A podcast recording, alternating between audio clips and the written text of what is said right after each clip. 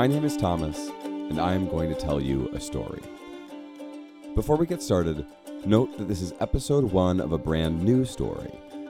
So if you're hoping for more of the Ellendrid, I'm afraid you'll have to wait a little longer. And since it is a new story, it may not be the best experience to multitask while you listen. We're recording in our respective homes, safely distanced as the COVID 19 pandemic rages across the country. There is no music, and there are no sound effects.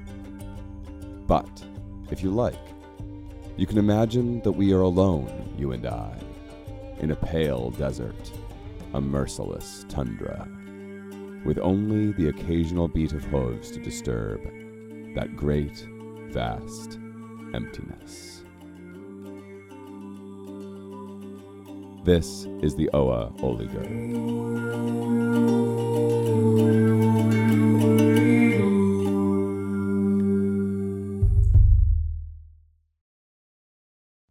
What does our trust mean to a god?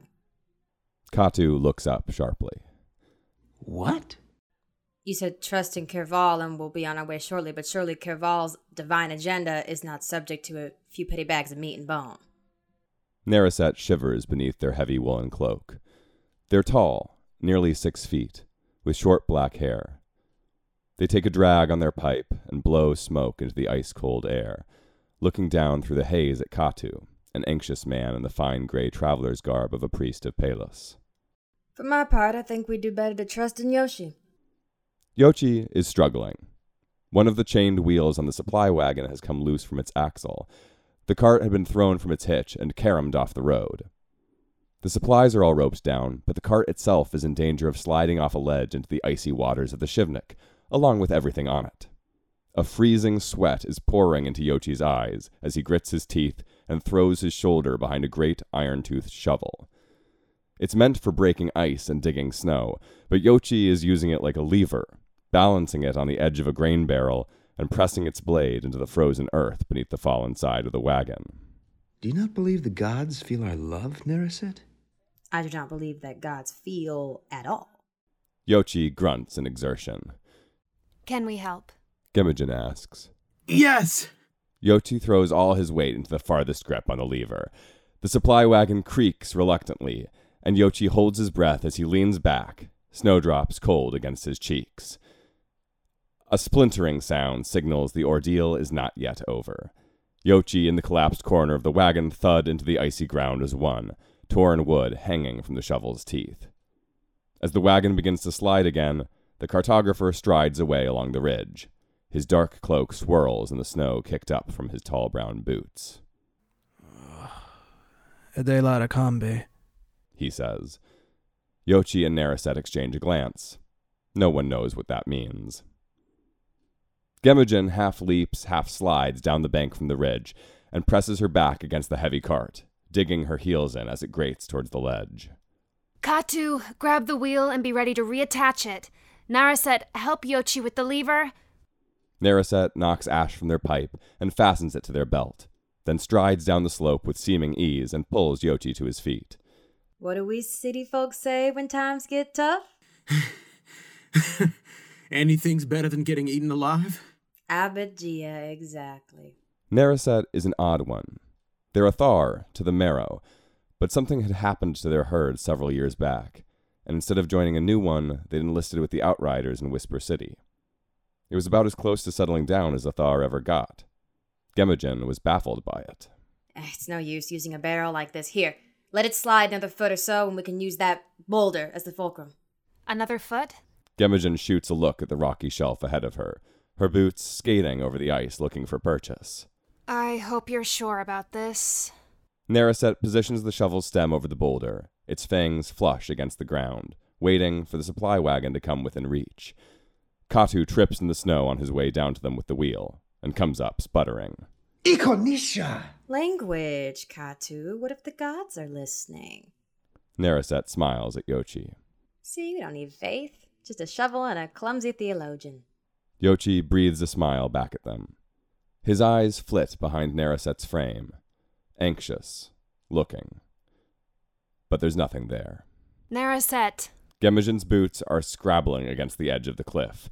Yochi can't help but glance backwards. More than a half step in the wrong direction, and he'd be tumbling into the frothy rapids himself. Naraset pushes the teeth of the shovel underneath the fallen corner of the cart, and they and Yochi grab hold of the grip together. They lock eyes and pull down with all their weight. The cart groans as it lifts into the air, its contents shifting slightly as the opposite wheel digs into the snow, and its slide comes to a halt. With a grunt, Katu fits the rogue wheel back over its axle. Gemijin breathes a long sigh of relief, draping her arms over the wagon rail. All right. Crisis averted. What are we going to do about the pin to keep the wheel in place? We'll have to improvise something, yes? Akambe. Igno edelas. The four of them turn. The cartographer stands a few yards away, his arm extended with the missing iron pin resting in his palm. One thing is eminently clear Yochi the wagon boy does not fit in with this crowd. A dark skinned young man of about 19 years with close cropped hair and the merest shadow of a beard, he sits at the fore of the large covered coach, watching the shaggy oxen pull their way through the snow ahead. The sweat from their close encounter with the Shivnik turned to ice in his brows. The supply cart had been carefully yoked to the bulls with Gemijin's climbing rope, and so towed back up to the ridge road. The whole of the encounter cost them most of the afternoon. They'd have to camp soon. Yochi casts his eyes back and looks at his four traveling companions. There was an aura about each of them. Yochi could hardly tell what was what, though. The cartographer sleeps in the very back. His hood is drawn over his eyes, but the golden rings in his hair wink from the darkness. Naraset cleans the single edged blade of their palma, a polearm common among the guard of Whisper City. They pull a leather sleeve over the iron and tie their hair back into little waves behind their ears. Gemijin reads the ancient pages from her monastery over and over again, her pale features animated by enthusiastic purpose. And Katu turns his coin of centurium jade beneath his fingers, watching Gemijin with a cautious intensity. They had joined for different reasons, all of them. It's Gemijin's mission, as she possessed the lost pages that drove them, Katu had provided the funding, or rather the Temple Venerate had provided the funding, and Katu had been stipulated with it. Naraset was sent as a representative of Whisper City, from whence they'd embarked, and the cartographer had paid his way, a map maker from the south connected by some noblewoman or another. No one knew his name, but his artistry with a pen and ink was irrefutable. And then there'd been the question of language. All five of them were of the northern continent, so that was something. But Naraset and Gemijin began speaking to each other in Thassa, the Thar tongue, which might as well have been Vita to everyone else. Burashi was the predominant language of Whisper City, so Yochi and Naraset were familiar. But not Katu, who's from the west, or the cartographer, who'd largely been heard murmuring to himself in Andrish. In the end, they discovered that the best bet was to converse in basic Owenish, a trader's pidgin that evolved along the highway of dawn. And while nobody had quite the expert command over its vocabulary or grammar, it got the job done. Yochi turns his attention back to the road. And how had he ended up here? A shiver runs up his spine. Gemijin had called it providence. The constable had called it a freak accident. But somehow, neither of these explanations were quite satisfying. Yochi shivers again, trying not to think of it. A broken urn, a spooked horse, the red mouthed man. Watching. Yochi shakes his head. What was the use of fixating on these stupid hallucinations? It was an accident, like the constable had said. He was in the right place at the right time and pulled Gemijin out of the way. That was all. That was exciting, wasn't it? Yochi jumps. Just think somewhere up ahead is a sacred vale where no human has stepped in over a thousand years, perhaps ever. A previously undiscovered holy site where the gods once took their respite from the exhausting task of creation. But we can't know that for sure, can we? I mean, wouldn't the city's outriders have come upon it at least once in all that time? Gemijin shakes her head. Not even they scout this far north. Skybreaker is pretty to look at, forbidding to approach. She slaps Yochi's shoulder and pulls herself forward to sit next to him. We have already made history, just by being here. All because of some old scribblings you dug up in the Far East? Gemmogen is both an Eladian and a Thar. She spends her summers in a mountain monastery, and her herd joins together in pilgrimage when the days begin to shrink. Every autumn, they travel west across Orem and Tharos, across the snake spines, and across the green marches to Sella Celestia, the holy land in Palus. And every spring before this one, she made the return trip, to summer again the monastery. This summer was different, though. I guess I never told you exactly how it happened. They were hidden in the topmost tower of the monastery in a hollow brick. I only discovered them because I had taken it upon myself to thoroughly clean and inventory that year, and it was this past winter that I presented them to the temple venerate. Causing quite a stir, I might add. Katu grins at them from the back. The word heresy was bandied about more than a few times. Gemmogen looks mischievously at Yochi. The coin around Katu's neck, do you understand its significance? Yochi shakes his head. He knows what it is, of course, that it's valuable and highly uncommon for a priest to be wearing one around his neck. Katu holds it up to his lantern. A very little radiance passes through it and brings out its color. A deep forest green with fine engravings where the light shines through more easily. It's about the size of one's palm, roped around Katu's neck through a square hole in its center. Centurium jade grows darker over time. The youngest minted coins are the color of grass or hemp leaf. This one is of a set, the 89 oldest coins from Cella Celestia. Chilla Celestia, Centurion. Why do you Westerners speak that way? There are few enough shared words between Burashi and Salic. The least we could do is not mangle them. And what authority do you have? They are holy words. I'd expect holy men to know the sound of them. I'd expect holy men to speak them as haughtily as you do. That's true enough. Gimogen is holy, and she doesn't sound so ediwashiya about it. That's enough. Katu can't help being so haughty. He's got Ulgan blood, after all. Ha ha. Thank goodness for your mother's misstep, Katu. If you were a true Ulgan, I'm quite certain I'd have to throw you out of the coach by now. The cartographer snorts with laughter. Modrasul, I thought he was asleep. Maybe he still is. Has anyone actually heard him speak in Owenish? Yochi looks ahead. It's getting dark. I don't think it's safe to continue much longer. We should stop and make camp while we can still see our tent poles. They continue north along the ridge road all the following day, leaving the Shivnik behind and making their way up into the foothills of Skybreaker Mountain. Until finally, just before sundown, they reach a blockade of rock, a harsh cliff face, the end of the road. Gemmogen consults her notes, while Katu and the cartographer relieve themselves against the natural wall. Finally, Gemmogen plants an Eladian pennant in the snow and drives it into the frozen earth with a mallet. We'll camp here and circle the base of the mountain tomorrow. Naraset and I will take to our horses every few hours, like spokes from a wheel, to make sure we haven't missed it. Executing on this plan takes them three days in total. Each day, they carefully traverse the hilly terrain, keeping Skybreaker always on their left. Every few hours, Yochi brings the team of oxen to a halt, and Gemmogen and Naraset ride out. The cartographer spends these precious moments of stillness with quill to parchment, and Katu entertains Yochi with stories of the old gods, the first histories, and the iconomachy.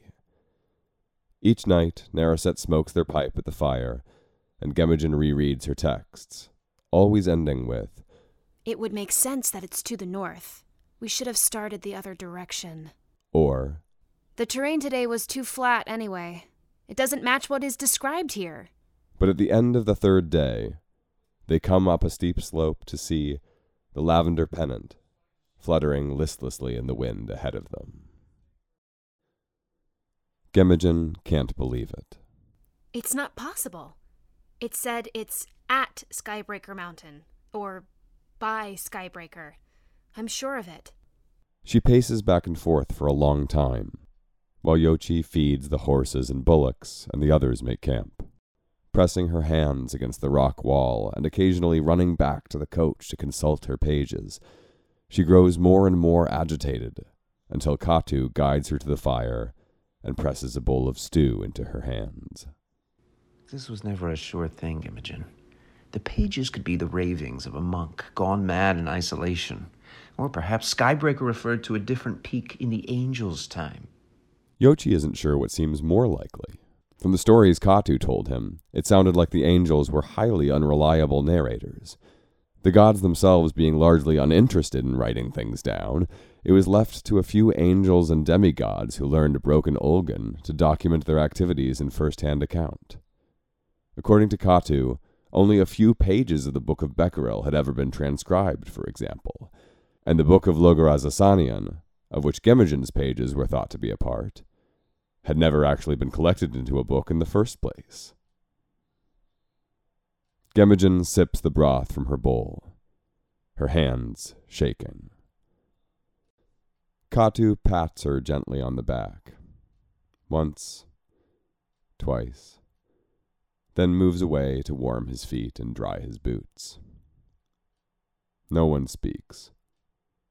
Naraset absently turns their palma in their hands, watching the fire glint in its blade, then sets it down beside them and tears at a hunk of bread. The cartographer seems to be in a foul mood. He is occupying himself by tearing expensive looking pages from his journal, crumpling them in one hand, and throwing them into the fire. Gemijin finishes her stew and sets her bowl down in the snow at her feet. She doesn't look at anyone. Yochi feels awful for her. Why wasn't anyone saying anything? He looks around at the group and freezes. The red mouthed man is standing in the darkness behind Naraset. His eyes are a mottled green and black, set in a plain, pale face. It's an unremarkable face, but for the fact that its owner looks as if he had just dipped his jaw in the entrails of a dying animal. Thick blood, or a blood like something, coats his skin from nose to chin. He wears a plain white shirt, but he doesn't seem to feel the cold. His arms hang at his sides, pale hands contorted only slightly, as if in readiness to reach out and grasp something out of the air. His gaze is fixed on Yochi. Naraset sees Yochi staring past them, shaking, petrified. Yochi? The others turn their gaze to him as well. Yochi balls his hands into fists, his teeth chattering. The red mouthed man doesn't so much seem to breathe. Instead, he gurgles and drips. The snowbank behind Naraset shifts, and a large, multi segmented creature lifts from it a jointed, flat carapace bristling with paddle like legs. Before Yochi can say or do anything, Naraset turns to countenance a set of wicked mandibles beneath beady black stomata. Naraset leaps to their feet, but too late. With a hiss, the thing ejects a spiked proboscis into Naraset's leg just below the hip. Ah! Katu stumbles backwards over his wooden stool. Gemijin pulls a hand axe from her belt and hurls it at the creature, but it glances off a plate of exoskeleton as the thing turns and dives back into the snowbank, dragging Naraset sharply off their feet. Yochi watches them disappear into the cold drifts, their hands grasping for their palma and closing around air. The red mouthed man hasn't so much as twitched. He still stands, in his plain linen shirt and pale brown breeches, watching Yochi. His lips are all but invisible beneath the mask of gore, yet somehow Yochi feels that he is smiling. Gemijin runs past the figment to retrieve her axe, and as quickly as the red mouthed man appeared, he vanishes. What the fuck was that? Snowfisher. Though I've never seen one that size before. Come on. Yochi rises to his feet. Naraset, Are they dead? Not yet. The thing is dragging them back to its nest. We can track it and kill it. The cartographer closes his journal carefully, his eyes on Gemogen. You too, mapmaker. The cartographer clears his throat. I'm sorry, but our quest has come to an end. Our mission failed. And we have just seen one of our two mightiest warriors dragged into the darkness by an enormous armored arthropod. Why in Oa would we risk our lives going after that thing? There could easily be more, and we could all easily perish out here. There is nothing left for us to do but to turn back the way we came and make our ignominious return to Whisper City. I would like to do that with all my blood still in my body, if possible. Ikonisha, he can talk. Trust me, if I didn't think I needed you three to make it back, I would happily have remained silent. It is exhausting to be on the receiving end of words you were expected to both understand and respond to. Gemogen narrows her eyes. A Thar knows what a Thar knows. She strides over to the supply wagon and rummages, finally throwing a blunted mace to Katu and a scabbarded short sword to Yochi. Either come with us or stay here and guard the horses till we're back. The cartographer looks from Katu to Yochi. You're really going along with this lunacy. Yochi nods. The cartographer sighs and rises to his feet. Fine. Give me a sword. They traipse as quickly as they can by torchlight, following the disturbed snow and the occasional blots of Naraset's blood. The trail leads them down the way they'd come, from the north a ways, then sharply up the mountain to their right. They continue this way for hours, until Yochi's legs feel like they're going to buckle under him. Surely the outrider is dead by now. Gemogen says nothing. They march on till they reach another steep cliff wall. Gemogen hesitates here, then holds her torch close to the icy rock and moves back and forth slowly, examining the stone. Here. She points at packed down snow, a broken branch of a hardy winter shrub. Something crawled up this way. Without hesitation, she places her torch between her teeth and begins to scale the wall. A few minutes later, there's the clang of an anchor being placed, followed by a rope dropping down to them. Madness. The cartographer sighs again, then gestures to Yochi. After you. As Yochi climbs, his mind conjures the image of the red mouthed man again. Why did his presence always portend catastrophe? Why had he, Yochi, not said something, done something sooner? He has to pause climbing for a moment as a twist of shame passes through him. For the god's sake, he was sitting right across from them. He saw it all happen and froze up. And Naraset might be. No. He can't think of it. When Gemogen has helped each of them up onto the shelf, she places a finger to her lips and points around a bend at the shadowy outline of a crevice in the rock. They move slowly, Yochi painfully aware of every decibel of crunching snow beneath his boots. They enter the cave together, torches in one hand and weapons in the other. Round a jagged curve, the hollow comes to an abrupt end. They see Naraset crouching with their back against the wall, a dagger quivering in their hands, carefully keeping weight off their wounded leg. Shiny carapaces reflecting the torchlight, five smaller snowfishers clack and scurry, their black beady eyes turning away from the light as they slither away on their many sets of legs. Yochi runs to Naraset's side. Are you all right? Abagia, am I glad to see you? They nod to the dagger in their hand. It's partially coated in a viscous black ooze. I managed to hurt it, but I don't know where it's gone. Gemogen circles slowly with her torch, sending shadows dancing around the icy walls of the cavern. Katu! The snowfisher is scuttling towards Katu with terrifying speed. Katu turns, shrieks, drops his torch, and with both hands swings his mace low and into the snowfisher's face, with a sickening crunch. Ooh, well done, Minister. Katu hefts his mace again and brings it down on the snowfisher's body several times, chitinous plates cracking with every strike. I'm not a minister. I'm a priest specializing in archaeo academia.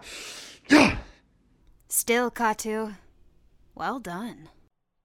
Yochi helps Katu treat Naraset's wound, and Gemijin suggests they stay in the cave till dawn, rather than try to descend in darkness. The rest of them agree. The smaller snowfishers seem uninterested in a confrontation after Gemijin fells one with a well placed axe, but they take shifts regardless, keeping watch while the others catch a few hours of sleep.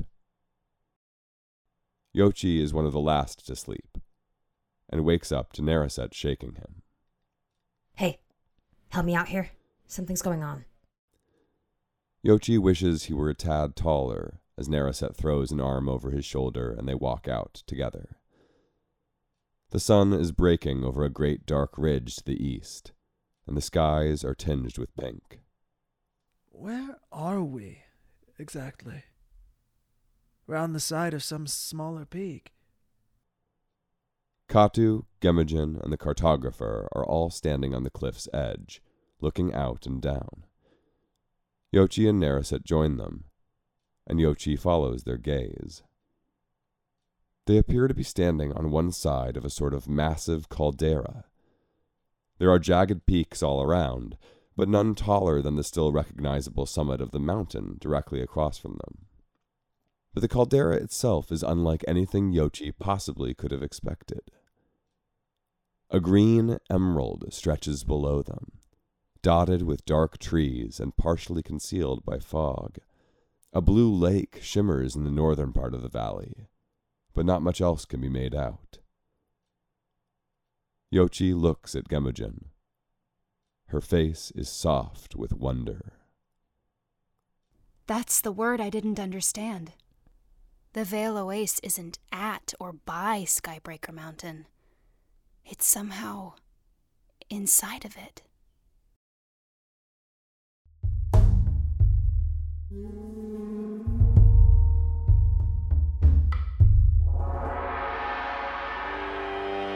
This was episode one of the Oa Oliger, and the first episode of season two of Thomas Tells a Story.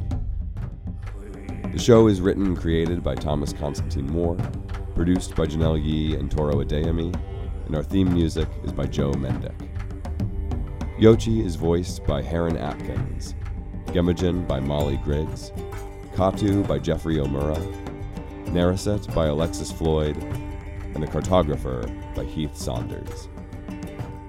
Thank you for listening. This story will continue in October.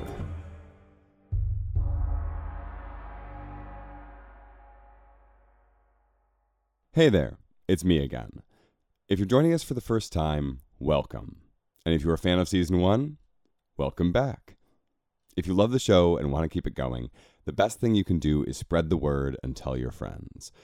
You can also follow us on Twitter at TTAS Podcast or join the community on Reddit at r slash Thomas Tells.